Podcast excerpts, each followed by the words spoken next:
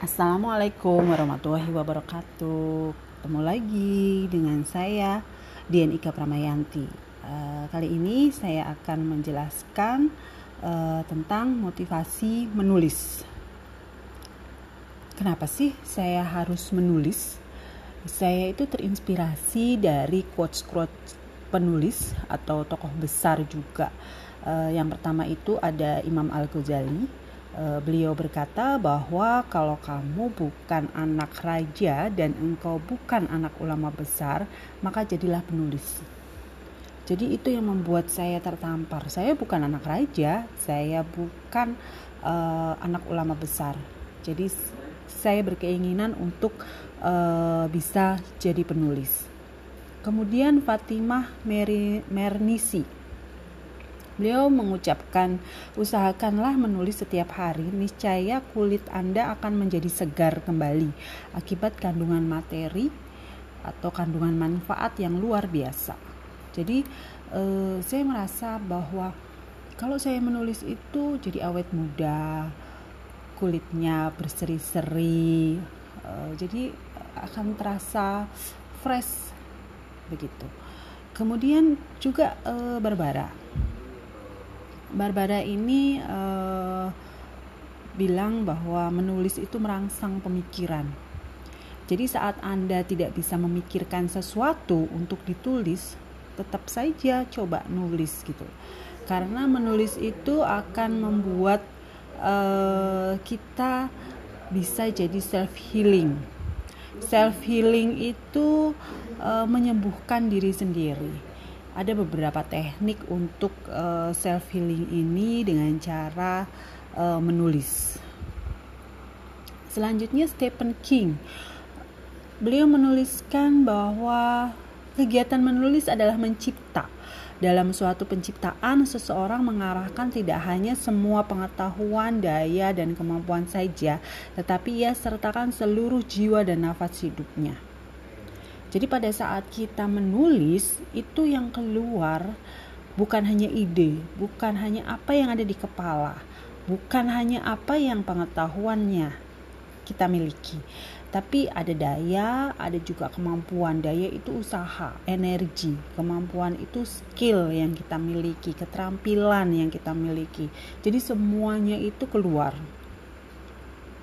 Dan ketika seorang penulis hanya menunggu, maka ia belum menjadi dirinya sendiri. Jadi biasanya orang bilang, oh saya nggak mood deh buat nulis.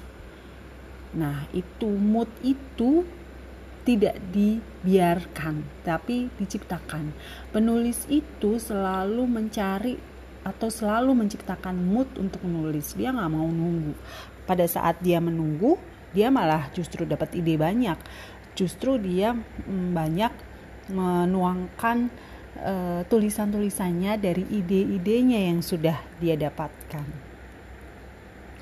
Dan kita tidak harus menunggu datangnya inspirasi, tapi kita sendiri yang menciptakannya.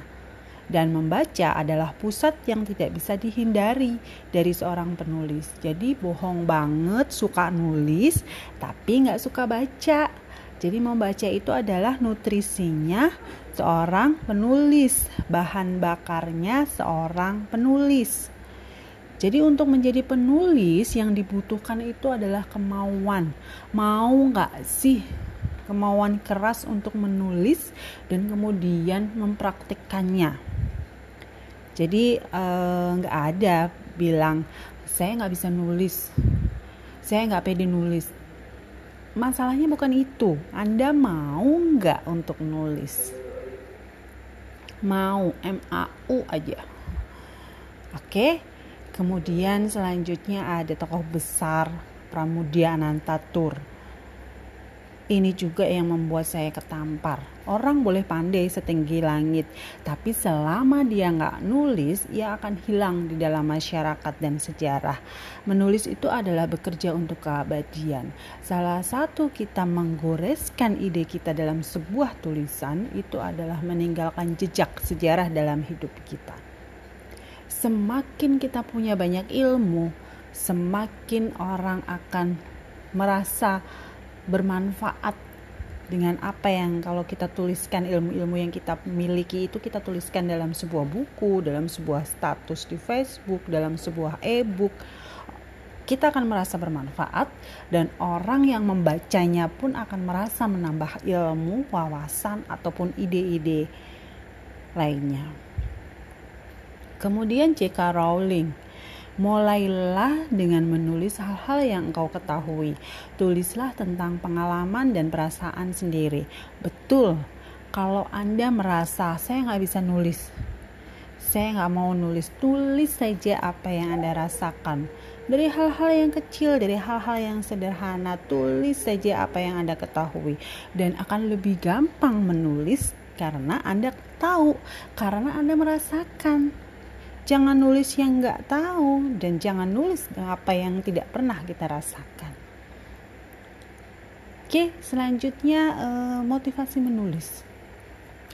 Motivasi menulis saya itu adalah satu, saya itu ingin meninggalkan jejak sejarah dalam hidup saya bahwa saya punya karya, saya punya tulisan, saya bisa menuangkan ide saya di dunia ini. Kalaupun saya sudah meninggal, saya masih punya buku-buku karya saya yang bisa dibaca sama orang. Amal jariah saya masih panjang.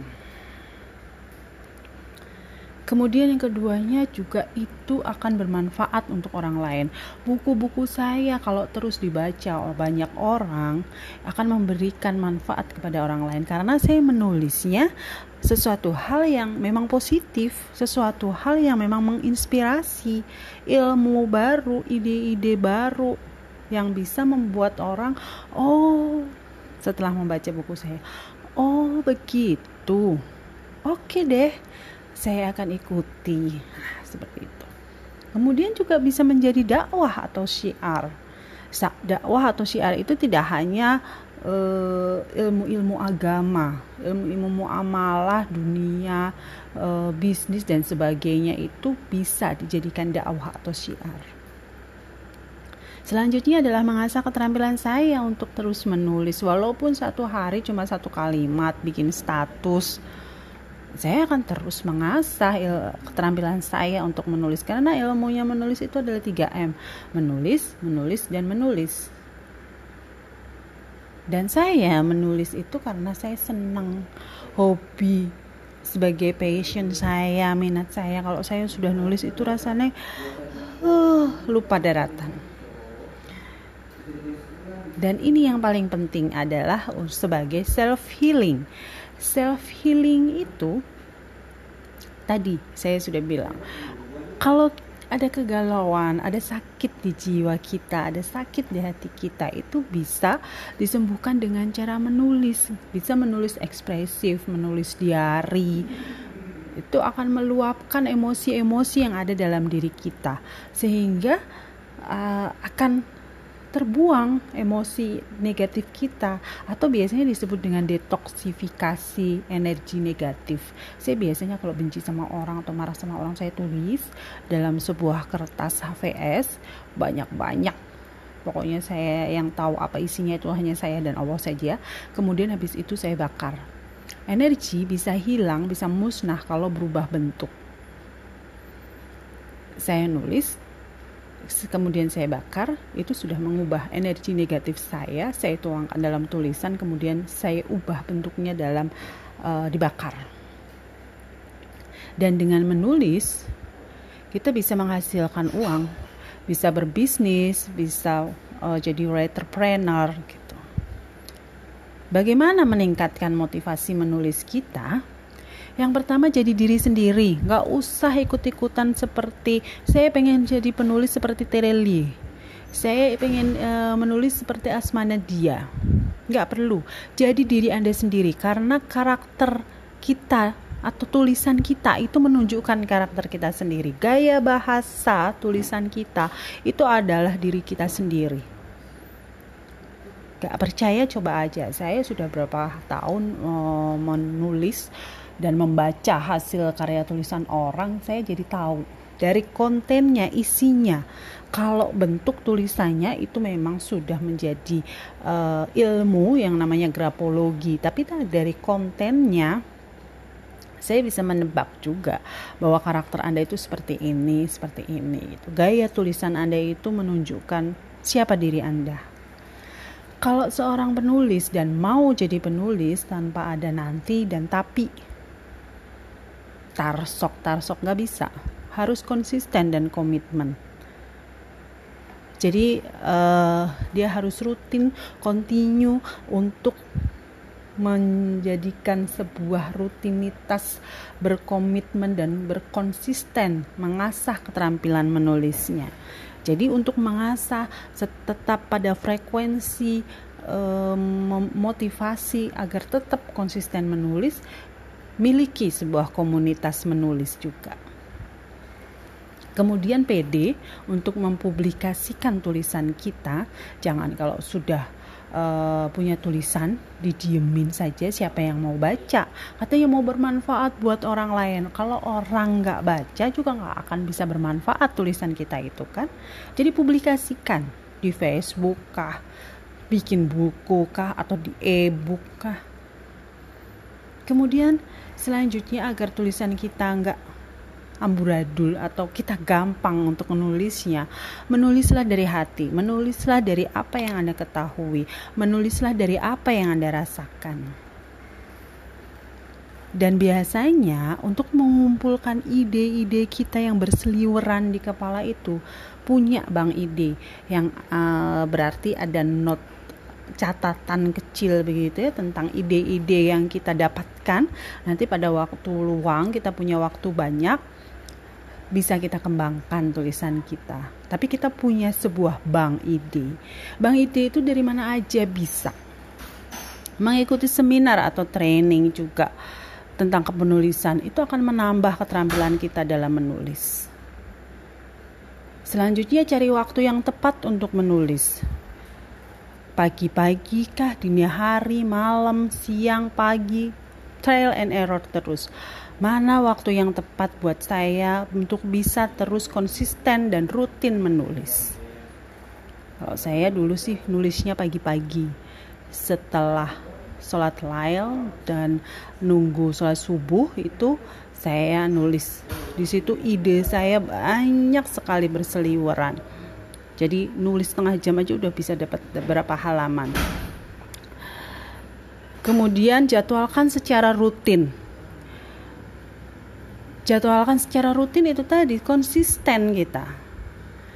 Dan membaca ada reading day. Reading day itu adalah itu tadi untuk kita bisa tetap menulis e, nutrisi kita itu adalah membaca. Bahan bakar kita itu adalah membaca jadi selain kita konsisten rutin menulis kita juga satu jam dua jam itu rutin juga untuk reading untuk membaca buku. Buku apa saja agar ide kita selalu dapat. Mau nulis uh, genre tulisan A kita bacanya genre tulisan A biar tepat dapat idenya tapi kalau pengen nulis uh, genre A tapi saya bacanya pengen uh, genre B nggak masalah. Yang penting baca saja agar ide-ide itu terlalu berkeliaran dan menari-nari di kepala. Yang terakhir adalah piknik atau refreshing. Nonton film, jalan-jalan, lihat di sekitar uh, lingkungan kita, membaca fenomena yang ada di lingkungan kita, yang lihat yang seger-seger, yang hijau-hijau itu akan membuat refresh pikiran kita dan akan banyak menemukan ide. Ada juga yang menyebutnya, aduh saya mau nulis teh di tengah-tengah mentok. Gak bisa lagi untuk mendapatkan ide atau tidak bisa melanjutkan tulisan saya. Itu namanya writer block. Block itu penghalang, penghalangnya penulis. Jadi itu sebuah mental yang menghambat atau memblok untuk menulis. Jadi ini yang paling uh, sering sekali didapatkan uh, dari penulis-penulis mau penulis besar ataupun penulis pemula itu dia selalu banyak terjadi uh, writer block seperti ini. Dan yang paling banyak muncul dalam pikiran itu adalah pikiran negatif. Jadi writer block itu banyak sekali muncul hanya dalam pikiran kita. Misalnya nggak pede, takut salah nggak bisa nulis takut nggak nyambung nggak tahu harus nulis apa kurang atau tidak ada ide takut dikritik membaca itu sebenarnya ada dan hadir dalam pikiran kita orang lain belum tentu punya pemikiran seperti itu kita sodorkan tulisan kita orang lain wow bisa nulis ya? Pasti seperti itu. Nggak mungkin orang kecuali orang itu benci sama kita. Ngapain lo nulis-nulis kayak begitu? Tapi kalau orang lain nggak kenal sama kita, pengen mengenal lebih banyak kita dengan membaca tulisan-tulisan kita yang menginspirasi, yang memotivasi, gak akan ada yang mengkritik tulisan lo jelek deh nih. Oke, nah bagaimana kita menendang blok itu? Tadi tujuan kita, niat kita mau nggak sih nulis? Kembalikan ke situ. Kita mau nulis itu untuk apa? Tujuan kita nulis itu untuk apa? Target menulis, target menulis itu saya mau nulis apa sih? Atau saya dalam sehari ini mau nulis berapa halaman sih, berapa paragraf sih? Komitmen Anda dalam menulis itu seperti apa? Konsistensi, rutinitas Anda. Itu harus terus terjaga biar nggak ada writer block satu hari walaupun cuma satu kalimat tulis saja. Kemudian fokus. Tapi biasanya loncat-loncat. Saya punya ide ini belum selesai uh, sampai akhir tulisannya. Saya ingin melanjutkan ide yang lainnya. Itu nggak masalah asal Anda konsisten, Anda punya frame-nya dulu. Ide A dikembangkannya sudah berdasarkan mind mapping atau outline. Punya ide B, bikin juga mind map atau outline. Jadi pada saat nanti stagnan, block writernya muncul, Anda akan melanjutkannya lagi tulisan di ide A atau B gak akan kesulitan karena Anda sudah punya frame atau mind map oh ini nanti yang akan saya kembangkan jadi tulisan saya. Oh yang ini akan nanti saya kembangkan jadi buku saya. Selanjutnya ada teknik yang membuat kita selalu bisa merangsang otak bawah sadar kita agar terus bisa menulis yaitu free writing. Free writing itu adalah menulis menulis saja apa yang ada di kepala tulis saja tanpa jeda tanpa berpikir. Selama 10 menit setelah 10 menit silahkan stop Nah, nanti Anda akan wow, ternyata saya bisa menulis gitu. Itu free writing adalah teknik untuk merangsang bahwa uh, yang tadinya kita merasa nggak punya nggak bisa nulis atau stagnan, mentok begitu, ternyata menulis apa saja, tulis saja. Saya bingung mau nulis apa, tulis saja itu. Dan yang terakhir adalah the power of kepepet. The power of kepepet itu semua orang yang merasa kepepet akan memunculkan kekuatan yang ada dalam dirinya. Jadi jurus the power of kepepet itu biasanya jurus terakhir dari seseorang dan karena kepepetnya itu akan muncul semua kekuatan yang ada dalam dirinya.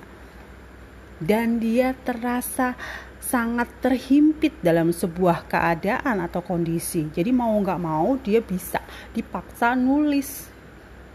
Pasti itu akan terjadi. The power of kepepet. Nah ini tadi saya bilang teknik free writing. Itu teknik yang untuk merangsang otak bawah sadar. Uh, tulis apa saja yang ada di kepala. Coba lakukan. Setelah itu anda konsisten menulis setiap hari selama 10 menit, ditambah lagi besoknya 15 menit, tambah lagi 20 menit, itu akan menambah keterampilan Anda untuk bisa menulis. Kelama-kelamaan tanpa free writing juga Anda akan dengan cepat menemukan ide tulisan dan mengembangkan tulisan itu. Kemudian ini tadi eh, bagaimana kalau kita eh, agar tidak block writer juga.